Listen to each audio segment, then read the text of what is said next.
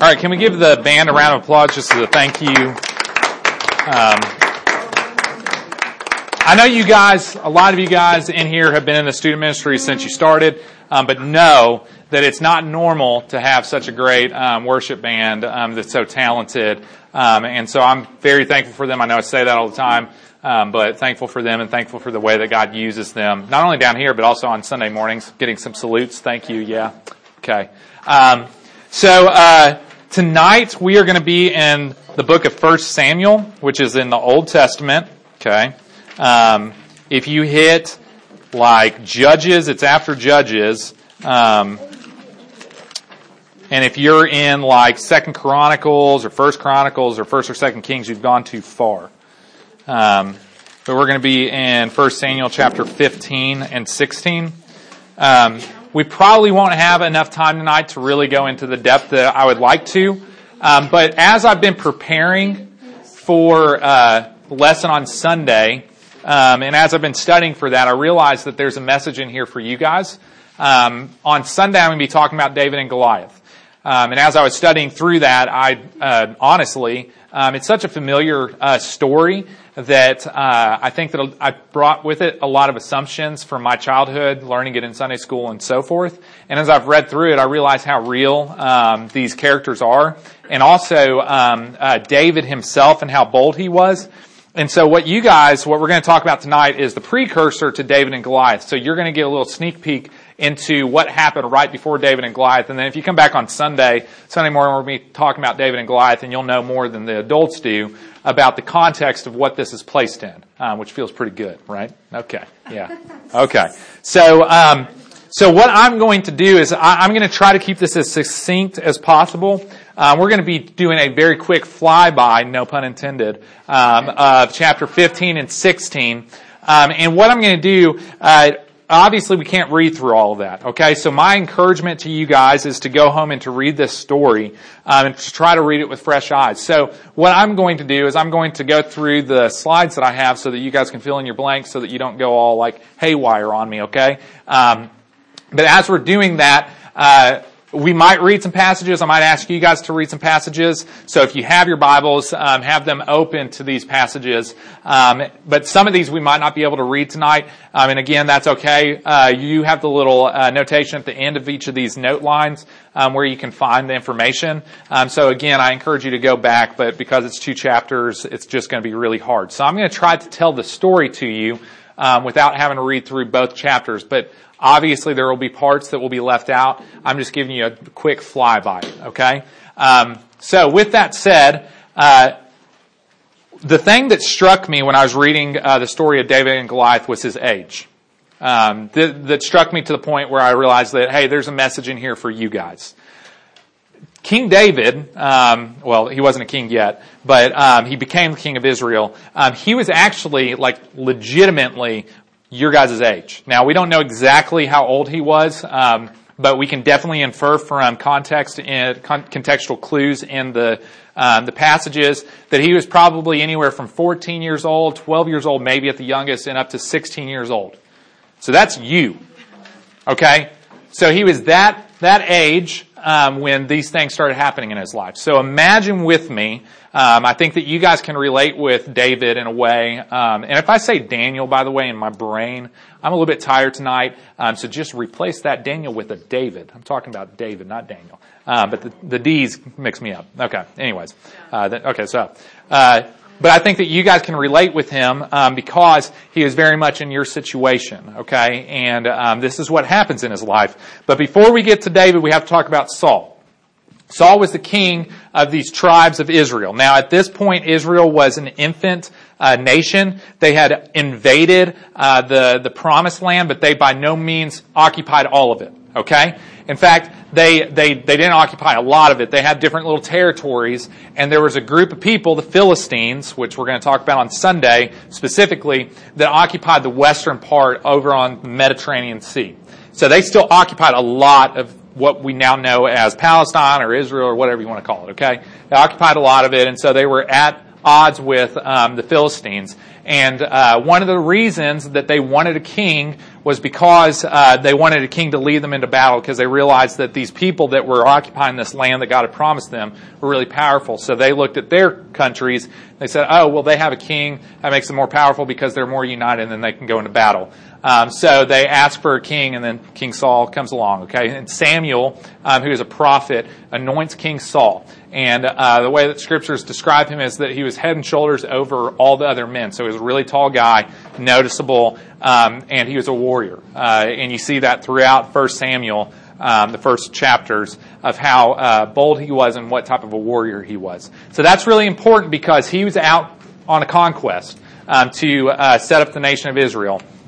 And so when he went into battle, a lot of times Samuel would, would go and bless them. A lot of times God would give them specific details to follow when they go into battle. So Sam, or, uh, uh, Saul, um, was pretty good at following God's directions for a while.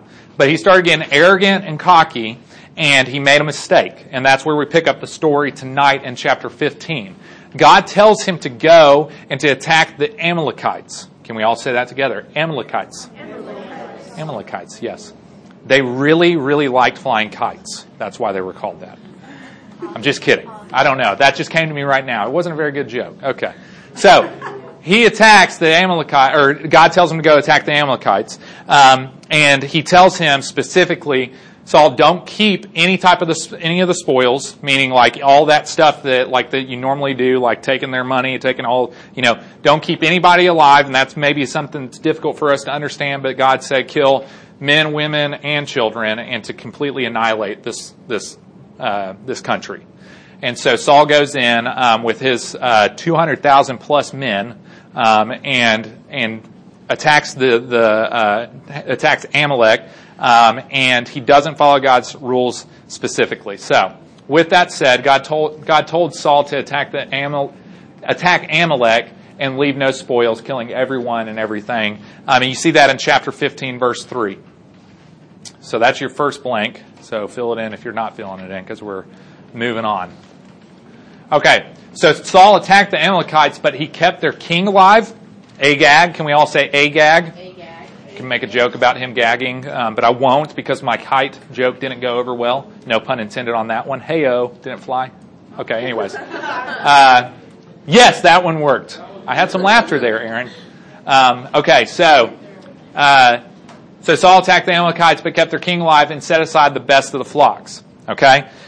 So, um, Samuel, who's a prophet, uh, has a bad night, and God comes to him and he says, Saul has messed up big. Samuel wasn't with them. Saul's messed up big, and I am angry because he has not followed what I've told him to follow. And I'm going to remove his kingship from him. So he tells Samuel this. Saul has no idea that this is happening, and then Samuel goes and he's livid. Okay, so he shows up. Um, and, and the reason that God rejected um, Saul was because of his disobedience and fear of man. Um, and you see that in the passage. He even says when uh, Samuel uh, confronts him, um, he talks about how he was afraid of the people's opinions, and that was one of the reasons why um, he did what he did. Um, but in addition to that, he just straight up was disobedient. God told him not to keep anything. God told him to kill everybody, and here he is taking Agag along with him and keeping things that he wasn't supposed to. So Samuel goes um, uh, and he confronts Saul. Um, and, and I think that one thing that we can glean from this is that obedience um, to God's word is much more important than sacrifices and religious activity. You actually see uh, uh, Samuel respond to Saul basically making excuses and just basically say, and you see it in there, um, well, there's the verse, 15, 22 through 23. And, and to summarize it, he's basically saying, listen, like, God doesn't want a bunch of sacrifices. He wants your obedience more than sacrifices. God already has plenty. He doesn't need these. And um, what's that? What's that noise of these these animals bleeding in the distance? And why is Agag still alive? So he confronts him, and then Saul starts making excuses. And then he grovels at um, Samuel, and, and, he literally grabs his robe um, because Samuel was like, "God's removing the kingdom of Israel from you, whether you like it or not." Now at this point, Saul had been like, he, I mean, he was he was cruising along. Things were going really well for him. And he's like, no, no, no. And he grabs his robe and it tears his robe. And Samuel turns around. That is the same way that Israel is going to be torn from you and your family. And then Saul, you know, tries to uh, plead with him, please don't do this, have, you know, talk to God for me. And what was done was done. So here's what happens. Now this is crazy, okay? Actually, what is the next thing? Um, okay, so here's what happens. So it's just crazy because I'm like, I'm like this dude, man of God, okay, prophet, and uh, so he gets done doing this, and he says, "Hey, BT Dubs, where is Agag?" Okay. So Agag's the king, remember? And so Agag comes in. It says literally in the scriptures, he comes in cheerful because he thinks, "Hey, the time of death has passed. Hey, I'm good. They kept me alive. I'm I'm good." You can tell how like selfish he is because all of his people were killed, but I'm good. Okay, he comes in. So this basically a preacher of that time. Okay, much more than that, a prophet, but like basically the preacher who speaks with God says, "Hey, Agag, why don't you come over here?" Grabs a sword and says in scripture that he hacks him to pieces. Intense. I'm like, that's what I'm talking about. So I get, anyways. I, I have a very visual mind, so I'm just like, wow, that is really intense. So you imagine that in the king's court, he's just like, ska, you know, and uh, kills Agag and then rolls out. Okay, leaving Saul there um, to try to uh, make sense of what just happened. Like, here's this chopped up man on my floor, and uh, God just told me that He's taking the king, the kingdom from me. Okay, so then uh, Samuel leaves to anoint a new king. Actually, he grieves first. Him and Saul were really close, so it says that he's grieving Saul um, and grieving what he had done and grieving that he's not going to have the kingdom. Um, and then God comes to him and he's like, "How long will you grieve for Saul? Get up and go um, to the to the house of Jesse. Um, I've already picked another uh, successor." So uh, God sent Samuel to anoint a new king in chapter 16. So he sent Samuel to the house of Jesse in Bethlehem. Now, there's prophetic uh, um, importance to that, obviously. Where was Jesus born? City of David, um, and that this was where David was raised. Okay, and Jesus was actually in the um, the lineage of David. Okay, so the line of David is what was the successor before Jesus Christ. All right, so you can trace him all the way back to King David. So um, he goes to Bethlehem and um, he rolls up into Jesse's house. Oh, here's here's another little tidbit that's interesting. He comes to Bethlehem, and the people meet him at the gate, and they're like, "Bro, we heard about what you did to Agag. Are you coming in peace? Like, what is going on? Please come in peace." And like you know, you could see him coming in, and kind of like 007, like, "Man, I'm got the license to kill." And they're like, "Please tell us if you're going to chop up anybody here." Um, and he's like, he's got a heifer, and he's like, you know, toting along. He's like, "No, I've just come to uh, make a sacrifice." which was a cover that God gave him because he was afraid that if Saul heard that he was going to go anoint another king, um, that he would have him killed. So God wisely was like, take a heifer, make a sacrifice. That would kind of be your cover and go and anoint this king. So he rolls up in there, just says, I'm going to go to the house of Jesse. He invites his, uh, Jesse and his sons to come. There's eight sons. Um, the youngest is David. Okay? And so he invites them to come. He knows that one of his sons is going to be the new king. So he's sitting there in conversation with God as these sons are being brought before him. And he's saying, Oh, surely it's this one because he's really tall, just like Saul. Or surely it's this one because, you know, he's the next oldest or whatever. And God keeps on saying, like, no, it's not him. Um, I look at the heart, not on the outward appearance. Okay? Now you have to understand that in those times, like with kings being attractive, tall, so forth, that set them apart, that that was an important thing. Um, and so he keeps on sitting there, and seven of the sons come across, and every one of them is rejected. And he turns to Jesse and he says, is there anybody else? Because it's not any of them. Now can you imagine the disappointment in their, you know, eyes? They're kind of sitting there like, well, what are we, chop liver? And then Jesse says, no, I have one more son, but he's out with the flocks, a shepherd. And so Samuel says, Go and get him, um, and we won't sit down until he gets here. Okay? So this is what happened. Um, uh, the youngest was out in the field, so uh, go ahead and write that down. I went past that, that point. Jesse let all his sons go before Samuel, but the youngest, David, was in the field um, tending the flocks. Oh, that's not on there. Great. Okay, perfect. Well, we're going to keep moving. Um, David, the youngest, was brought, and he was quote from scripture, ruddy and attractive, and God told Samuel to anoint him. Okay? So, so this guy is probably the age of one of you guys in this room, um, and comes rolling in, uh, and he's kind of an afterthought. We see that, like that, that his dad didn't even think to bring him in for this whole scenario. He assumed that it would be his oldest son or somebody else, but surely not David. He's the one that's out in the field. Um, but he brings him in, and so Samuel anoints him. And um, when he anointed David, uh, the Spirit of the Lord came upon David. Um, it says that the Spirit of the Lord left uh, Saul. So part of the reason that Saul was so successful and part of the reason that Saul was um, such a great king was that the Spirit of the Lord was on him in a special way. So it leaves Saul and uh, it, it resides on, on David. Um, and uh, so it came upon him. And what we see, um, okay, so here's, here's, a, here's a big point for you guys. Sorry, I didn't, uh, didn't remember this part. So don't think that God cannot or will not use you in a mighty way, even if you are young. Imagine with me if, um, let's say that the, the Secretary of State, I don't even know who that is, comes in and says, "Hey, guess what? Like, like somebody in your household is going to be the next president."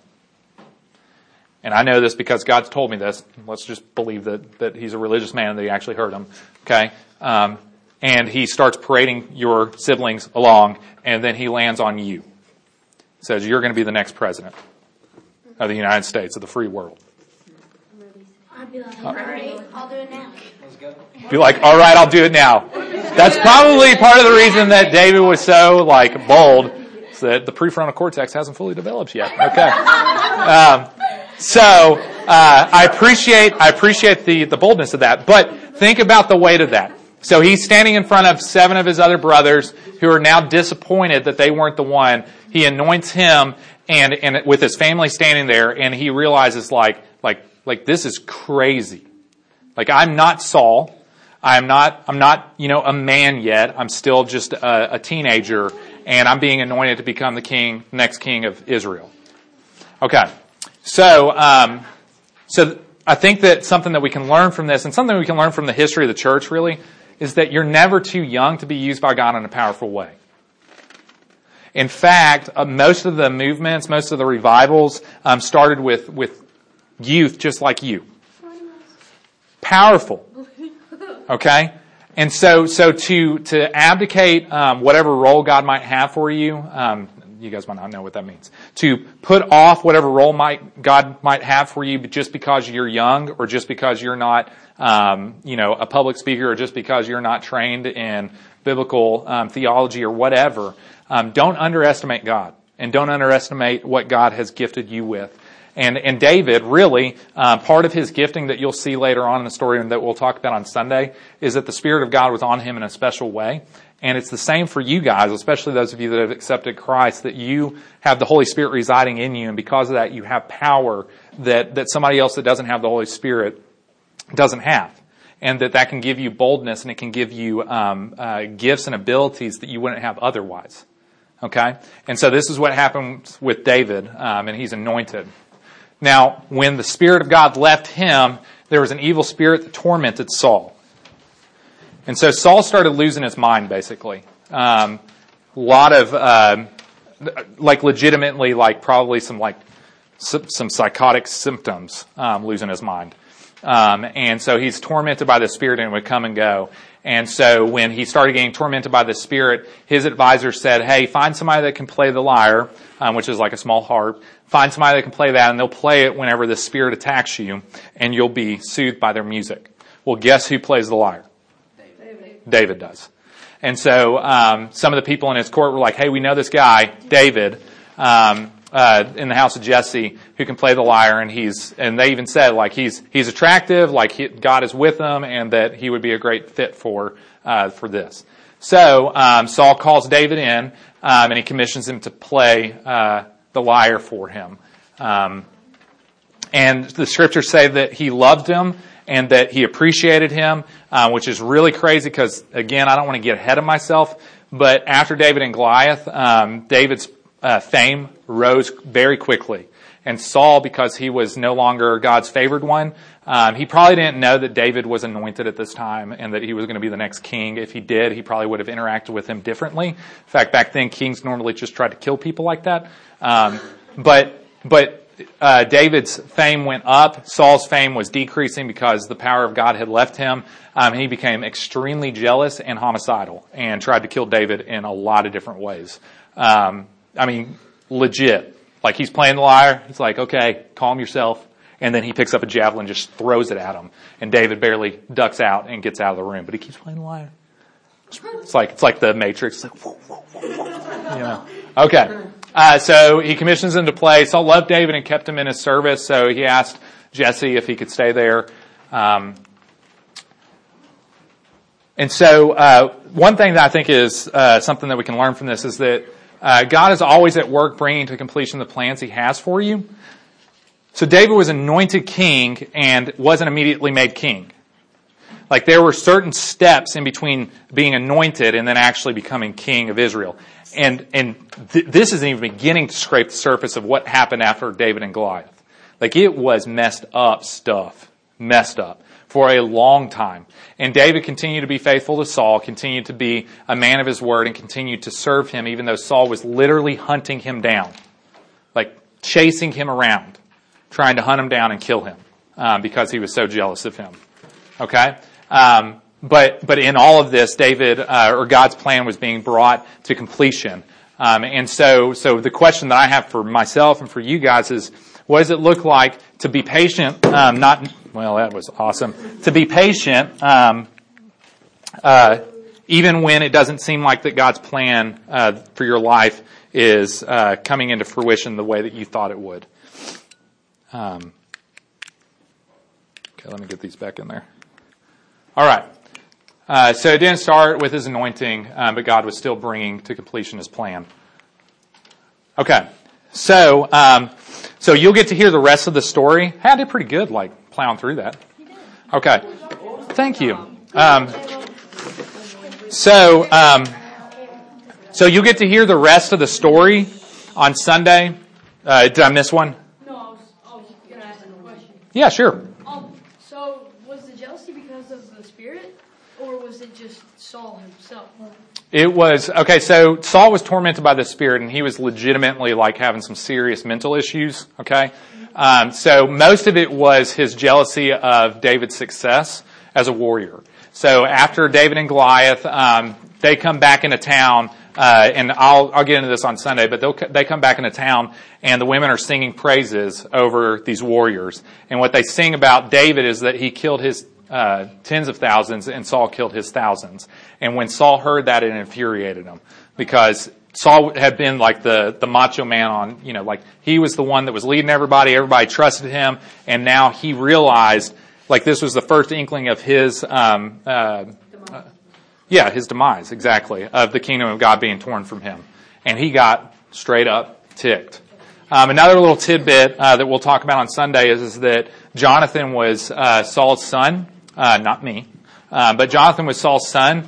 And uh, if you want to read like a really interesting story, uh, this whole narrative is just really fascinating. Like it makes the movie 300 look like pansy stuff. Okay, like it's crazy. Um, and and and so Jonathan was good friends with David um, and oftentimes helped him escape his father's uh, um, death wish for him. Um, and he knew that he wasn't going, or he knew that David was going to take the throne and that he wasn't going to succeed his father.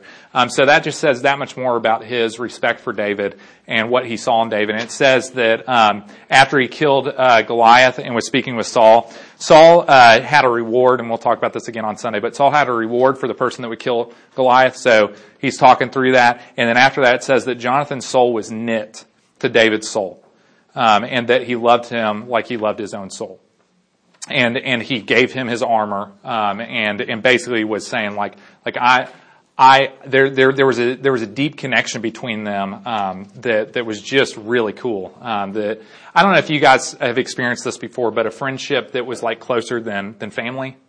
I don't know if you guys have ever experienced that. Maybe you aren't old enough yet to experience that, but at some point you probably will. Where, or I hope that you do. It's a really neat thing whenever you find a friend like that um, where you're closer to them than family. And I don't mean that in a bad way towards family, um, but that's the type of kinship um, that they had.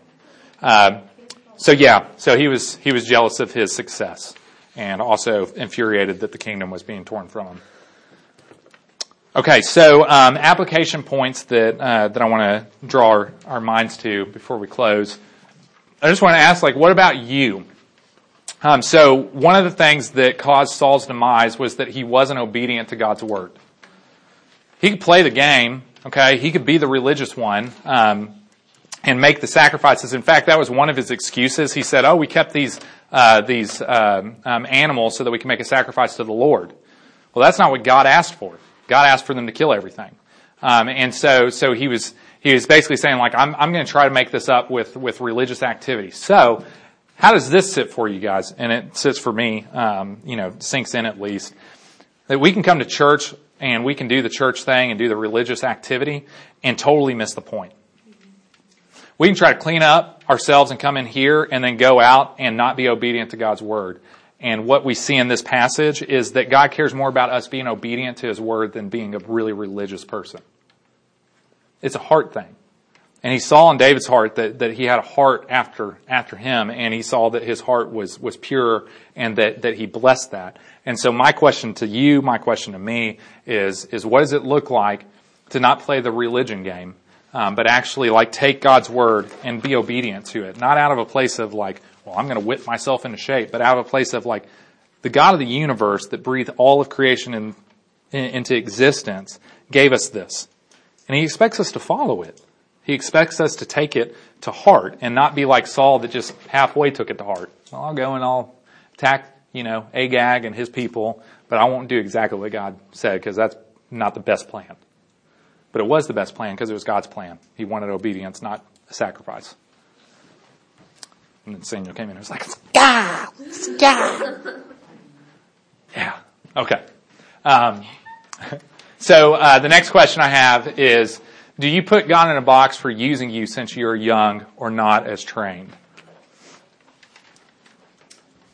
So when I was your age, um, it was easy for me to look at the preacher or look at the youth pastor or look at the person that was, you know, steps ahead of me and to belittle myself and what God wanted to use me for. I just thought that I was like, you know, kind of like chopped liver, like, oh, well, you know, like I'm just a kid. But we see through scripture that God uses kids. We see through church history that God uses kids. And we see in this passage that God uses kids. He anointed somebody that was probably about 14 years old as the next king of Israel. Talk about some pressure. I mean, that's crazy, right? And he blessed him with the Spirit, and the Spirit moved through him, and he did something, um, especially with David and Goliath, uh, that even the seasoned warriors weren't willing to do. Okay, so don't belittle uh, yourself and don't put God in a box and how He can use you even though you're young.